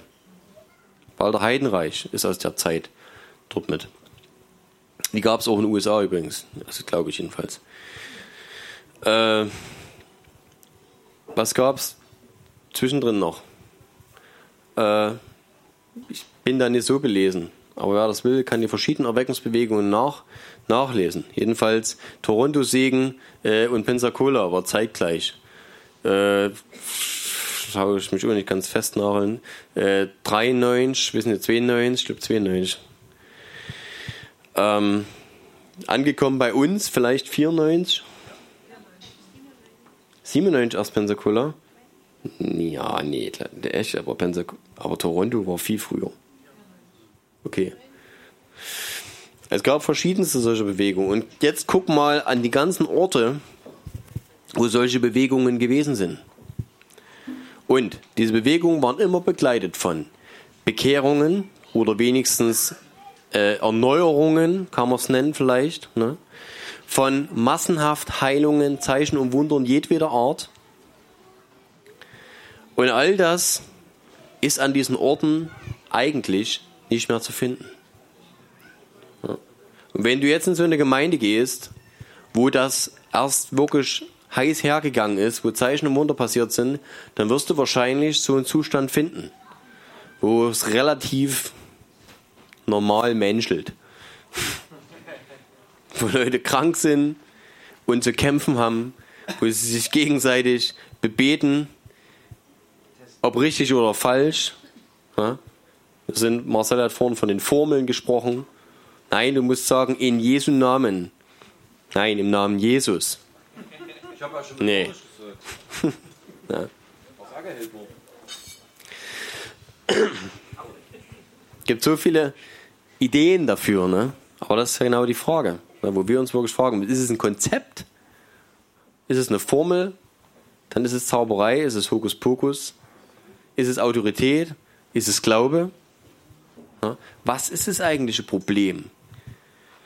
Und es wird wahrscheinlich keine Pauschalantwort geben für dich oder für dich oder für dich, wenn du dir die Frage stellst, weil es bei jedem wahrscheinlich was anderes ist. Jeder hat was anderes gelehrt bekommen in seinem Leben, ist anders geprägt worden, hat andere Ideen.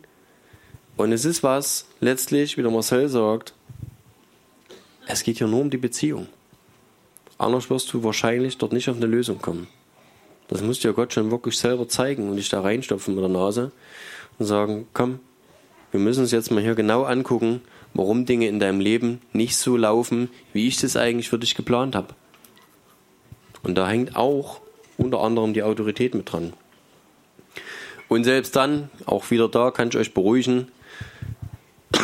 Ich glaube, der Catherine Kuhlman war es. Es gibt sicher auch noch andere, die das gesagt haben gesagt haben, wenn ich beim Herrn bin, dann wird eine meiner wesentlichen Fragen und vielleicht sogar die erste sein, warum sind nicht alle geheilt worden?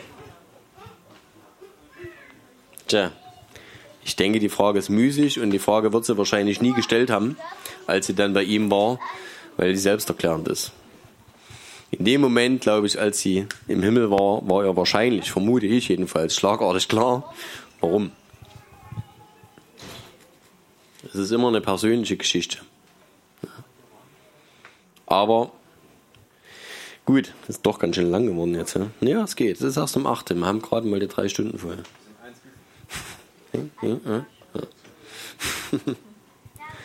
Genau. Also, von mir kriegt ihr jedenfalls keine Pauschallösung. Ich habe auch keine. Ja. Aber ich glaube wirklich, es hat was mit dieser Beziehung zu tun. Und ähm, ich glaube, zu Titus hat äh, Paulus mal gesagt, ha, ich weiß nicht, ob das rausfindest, schnell Daniel, wo das steht. Titus ist nicht so groß, der Brief. Ähm, Geht es um die Großmutter von ihm, der Onike. Und danach kommt, glaube ich, der, bitte? Die Lois. Ist das Timotheus, war das? Ah. Na, dann ist es vielleicht doch an einer anderen Stelle. Jedenfalls, ich dachte, dass das danach kam, wo er sagt, äh, entfache neu die Gabe in dir. Das ist Timotheus, okay, sorry. Na, dann wird es schwierig. Das sind zwei Briefe. 1. Timotheus. Ciao, Daniel. Entfache neu die Gabe in dir, die du erhalten hast, durch die Auflegung von Händen. Von den? Von den Ältesten? Aposteln? Ist nicht genau. Von den Ältesten. So, jetzt kann man sich ja denken, was ist denn das? Da hat jemand eine Gabe bekommen durch Handauflegung. So, die hat er jetzt gekriegt. Und wir wissen auch aus der Bibel, dass Gott keine Gabe gereut. Dass es ihn nicht reut, jemandem etwas übergeben zu haben. Das heißt, du behältst es. Die Frage ist, was machst du damit? Da sind wir wieder beim Training. Ja? Weil was können wir auch wieder nachlesen? Durch was können wir unsere Sinne schärfen bzw. trainieren? Durch Gebrauch. Hm? Gebrauch der Gaben trainiert uns im Umgang mit den Gaben. Auch das finden wir im Neuen Testament stehen. Die durch den Gebrauch geübte Sinne haben, glaube ich, steht dort. Und genau das ist der Punkt. Sorry. genau. Das ist Was ist denn das für eine Übersetzung? Ich lese sie doch selber. Habe ich tatsächlich noch eine andere? Hm. Gibt es hier noch was anderes? Äh, 1. Timotheus 4, 14. Gucken.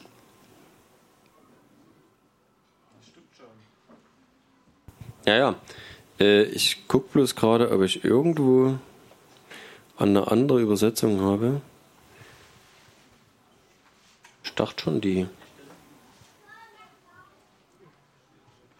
Vielleicht gibt es wirklich nochmal an einer anderen Stelle irgendwo. Die Großmutter Louise und deine Mutter Enike, das heißt noch. Hinter dir. Hinter dir. Richtig. Die hast gemeint. Super, geht. Die habe ich gemeint, genau. Hier steht nämlich was anderes. Hier steht, aus diesem Grund erinnere ich dich daran, die Gnadengabe Gottes anzufachen, die durch Auflegung meiner Hände in dir ist. Ha, das war auch eine persönliche Geschichte, ne? weil Paulus war derjenige, der an der Stelle für ihn gebetet hatte. Und wir lesen hier, entfache wieder neu oder ich erinnere dich daran, die Gnadengabe anzufachen. Und das ist eine Sache, äh, da musste nicht zu einem Propheten gehen, der zufällig gerade irgendwo in der Gemeinde in der Nähe war, ja. Oder zur nächsten Glaubenskonferenz. Das ist nicht das, was, was äh, Paulus ja sagt. Ja. Hat nicht gesagt, fahr zur nächsten Konferenz in Jerusalem, lass dich segnen. Geh vor zum Altarruf. Ja, ist nicht schlecht, keine Frage. Ja, kann definitiv, kann definitiv ein Zünder sein. Ja, aber Zünder. Apropos Sünder, auch eine interessante Geschichte.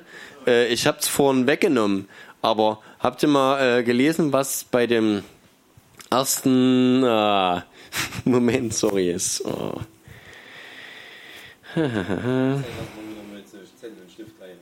ja, ja.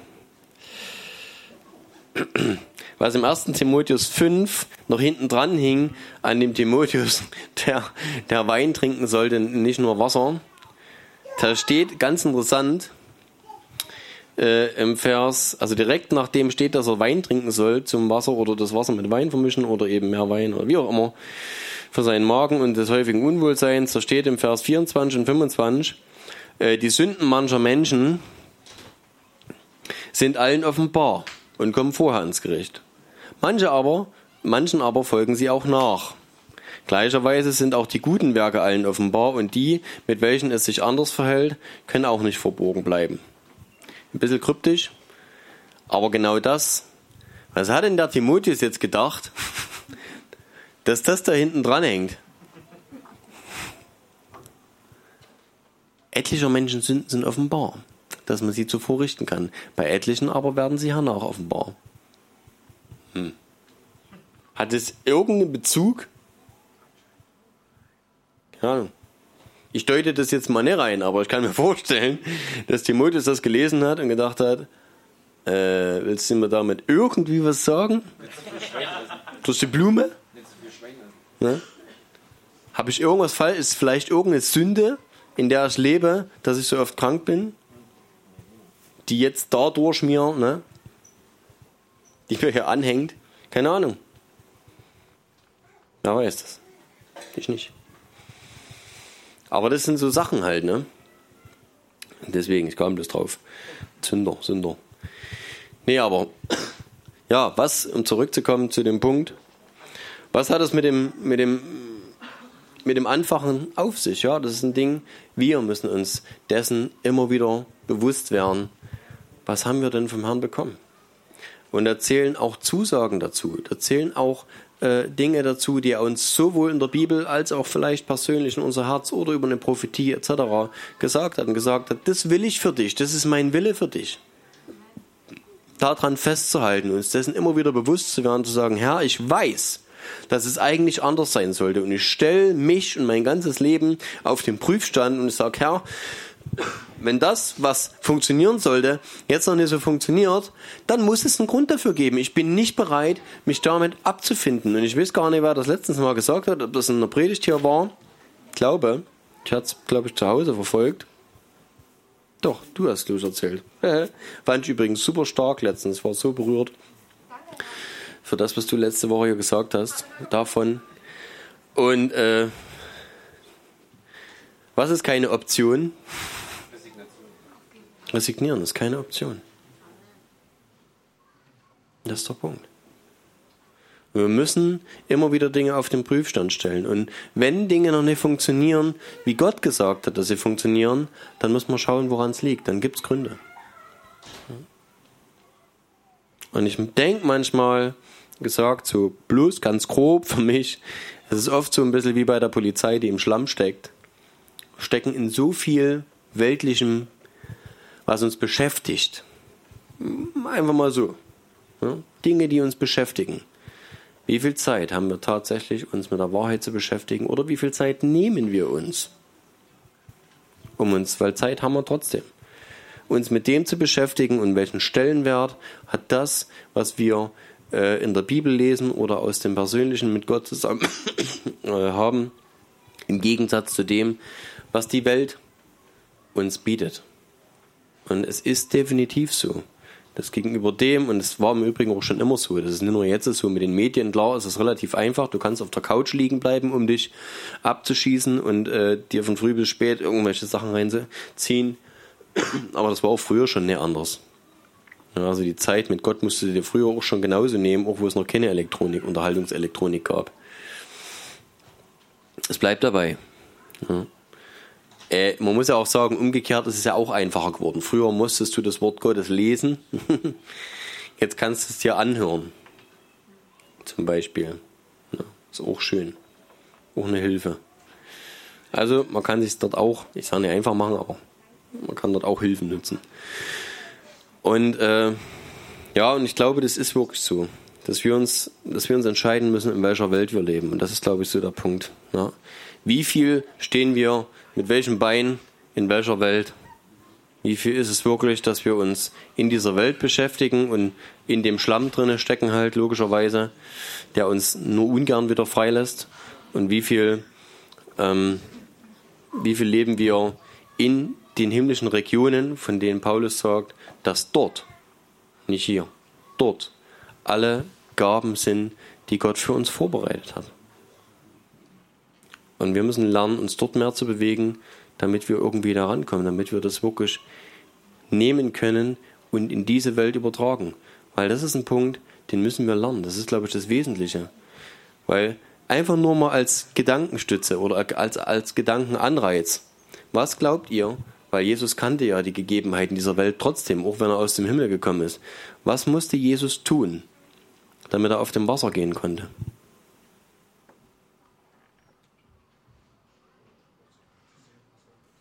Welches Wissen, er war zu dem Zeitpunkt schon 32 Jahre alt, welches Wissen musste, oder die Dreher, Jesus über Bord werfen, ne, um auf Wasser laufen zu können? Jesus ist vorher getauft worden, er stand auch schon drinne. Abgesehen davon war er in dem Alter mit Sicherheit schon oft baden gegangen. Jesus wusste, was Wasser ist. Jesus wusste, Wasser trägt nicht. Er wusste es. Es ist nicht nur so, dass er Glauben gegen Glauben abwägen musste. Ne? Was glaube ich jetzt? Glaube ich jetzt, dass dieses oder jenes passiert? Nee, er wusste es. Er wusste, Wasser trägt nicht. Und trotzdem musste Jesus alles, was irdisch ist, was er in irdischem Wissen zu Wasser hatte, über Bord werfen, um zu sagen, in der geistlichen Welt, dem der glaubt, ist alles möglich. Und das ist der Punkt, dass wenn wir leben wollen, dass Dinge, die göttlich sind, die aus der übernatürlichen Welt stammen, hier für uns sichtbar werden, dann müssen wir diese Welt ignorieren. Die Gesetzmäßigkeiten dieser Welt ignorieren. Bitte? Weil anders funktioniert es nicht. Wie gesagt, ich, also, ich sag's jetzt, ich habe es früher schon mal gesagt. Ich habe mal eine Weile lang so Arztserien angeguckt. Dr. Haus fand ich immer ganz witzig. Nee. Dr. Haus habe ich angeguckt. Und war, was Heilung angeht, zu dem Zeitpunkt, von meiner Meinung nach, auf dem richtigen Kurs vorher. Und ich habe gemerkt, wie sehr mich das tatsächlich behindert hat in meinem Glauben an Heilung. Ich habe auf einmal angefangen, diagnostisch zu denken. Bewundere jeden Arzt und jede Krankenschwester, die erfolgreich ist in Krankenheilung. Also in übernatürlicher Krankenheilung. Weil das Erste, was du denkst, wenn du irgendeine Krankheit siehst, Ursachen. Ja, du siehst die Symptome und denkst, aha, mm, das und das und das und das liegt schief. Problematisch von der Krankenheilung. Ja, frag Google. Du bist zuerst geneigt zu sagen, ah, warte mal, hast du Stress? Ernährung, was auch immer. Ja, es sind so viele Dinge, die wir dort vorne rannehmen. Aber der Punkt ist, es gab eine Frau in der Bibel, die hat alles Geld, die ist echt, ich weiß nicht, wie viel sie hatte, aber möglicherweise war sie vielleicht sogar reich, ist arm geworden an Ärzten, hat alles hin, alles Geld gegeben an Ärzte und ich will den Ärzten mal nicht unterstellen, dass das nur Scharlatane waren. Zu der Zeit gab es auch schon, sorry, auch schon Ärzte. Ich rede mich heißer. Und diese Frau hat alles, die hatte nichts mehr. Die war am Ende mit ihrem, mit ihrem und dem Latein der Ärzte oder was damals Aramäisch. Ähm, und ist was war das Letzte, was sie machen konnte? Sie war blutflüssig. Sie musste sich fernhalten von Volksaufläufen, durfte niemandem zu nahe kommen, weil sie, das war das jüdische Gesetz, sie durfte, weil sie Blut verloren hat, ne, irgendwo ist rausgelaufen, durfte nirgendwo hin, wo, wo Leute waren. Und was hat sie gemacht? Sie hat sich durch die Menschenmenge durchgewühlt. Weil das Letzte, was irgendwie ging, war zu sagen, ich habe keinen sinnvollen, Dankeschön, ich habe keinen, keine Möglichkeit mehr, irgendwie geheilt zu werden. Und jetzt mache ich was, was ich glaube, was das Einzige ist, was sinnvoll ist. Ich sehe zu, dass ich irgendwie durch diese Menschenmenge an Jesus rankomme. Und da wurde geschubst und gedrängelt. Und was hat sie gemacht? Sie hat das Gewand von Jesus angefasst. Weil sie gesagt hat, wenn ich das Gewand anfasse, dann bin ich geheilt. Wie rational war das denn? Super. Du schenkst mir voll ja. Eine super unrationale Handlung. Aber es ist nichts mehr übrig geblieben. Sie hat alles ausprobiert, was die Welt zu bieten hatte. Und sie geht zu Jesus und sagt, das ist das Interessante, ne? und sagt noch nicht mal, Jesus, du musst mich heilen oder irgendwas. Ich meine, vielleicht war auch der Grund, dass sie das hin und her abgewogen hat, stelle ich mir vor. Und ne, sie überlegt, ja, ich muss irgendwie an Jesus rankommen. Aber wenn irgendjemand erfährt, dass ich Jesus dafür darum bitte, von Blutfluss geheilt zu werden, dann steinigen die mich. Ernsthaft. Das war das Gesetz. Weil ich den Leuten zu nahe gekommen bin. Also, sorry, geht nicht. Ich muss irgendwas anderes machen. Was kann ich machen? Und sie kommen zu dem Schluss, zu sagen, ich muss mir das irgendwie holen. Ohne dass es irgendwer mitkriegt. Am besten ohne, dass es Jesus mitkriegt. Er kann er mit ihm jetzt das nicht, ne, nicht ne besprechen. Das erfährt sowieso irgendjemand. Also, ich sehe zu, dass ich ihn einfach nur anfasse und dann wird das zu mir fließen. Hammer. Und was sagt Jesus? Ja. Jesus dreht sich um und sagt, ich habe gemerkt, jemand hat mich angefasst. und, und, die Jünger sagen, hallo, geht's noch? jemand? so ziemlich jeder hat dich angefasst. Und das mit Nachdruck. Du wirst gedrängelt und, ge und gedrückt und ja, durchgeschüttelt und jeder packt dich an. Äh, hä? Ja. ja. Und Jesus, und, und die Frau gibt sich zu erkennen und Jesus sagt, was hat dich geheilt? Machen wir weiter. Dankeschön. Okay, noch ein Stück, da brauchen wir noch einen Vers mehr. Ha.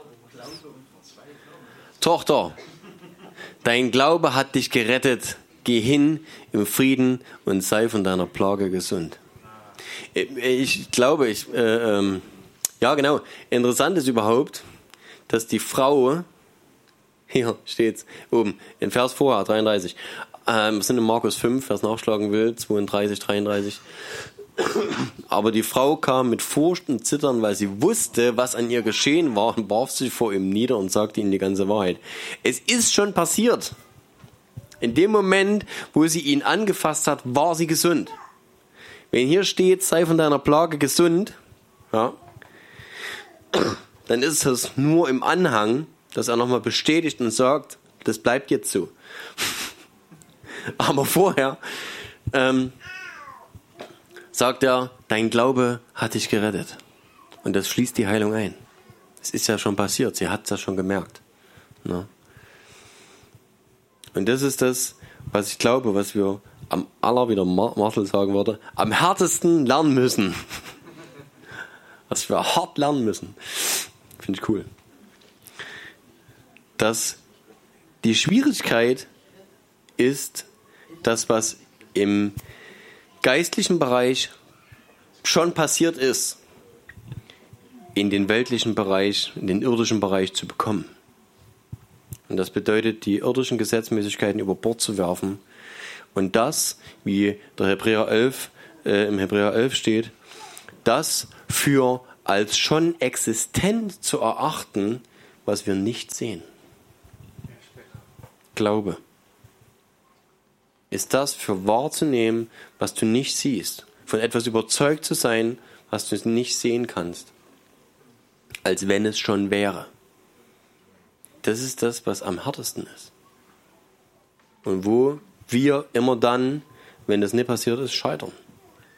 Hm? Das ist der, das Schwierige daran. Ja, es gibt gewisse Gesetzmäßigkeiten. Das ist eine davon. Wenn wir sehen wollen, dass übernatürliche Dinge passieren dann müssen wir davon ausgehen, dass sie sind, auch wenn wir sie noch nicht sehen. Okay, das war's.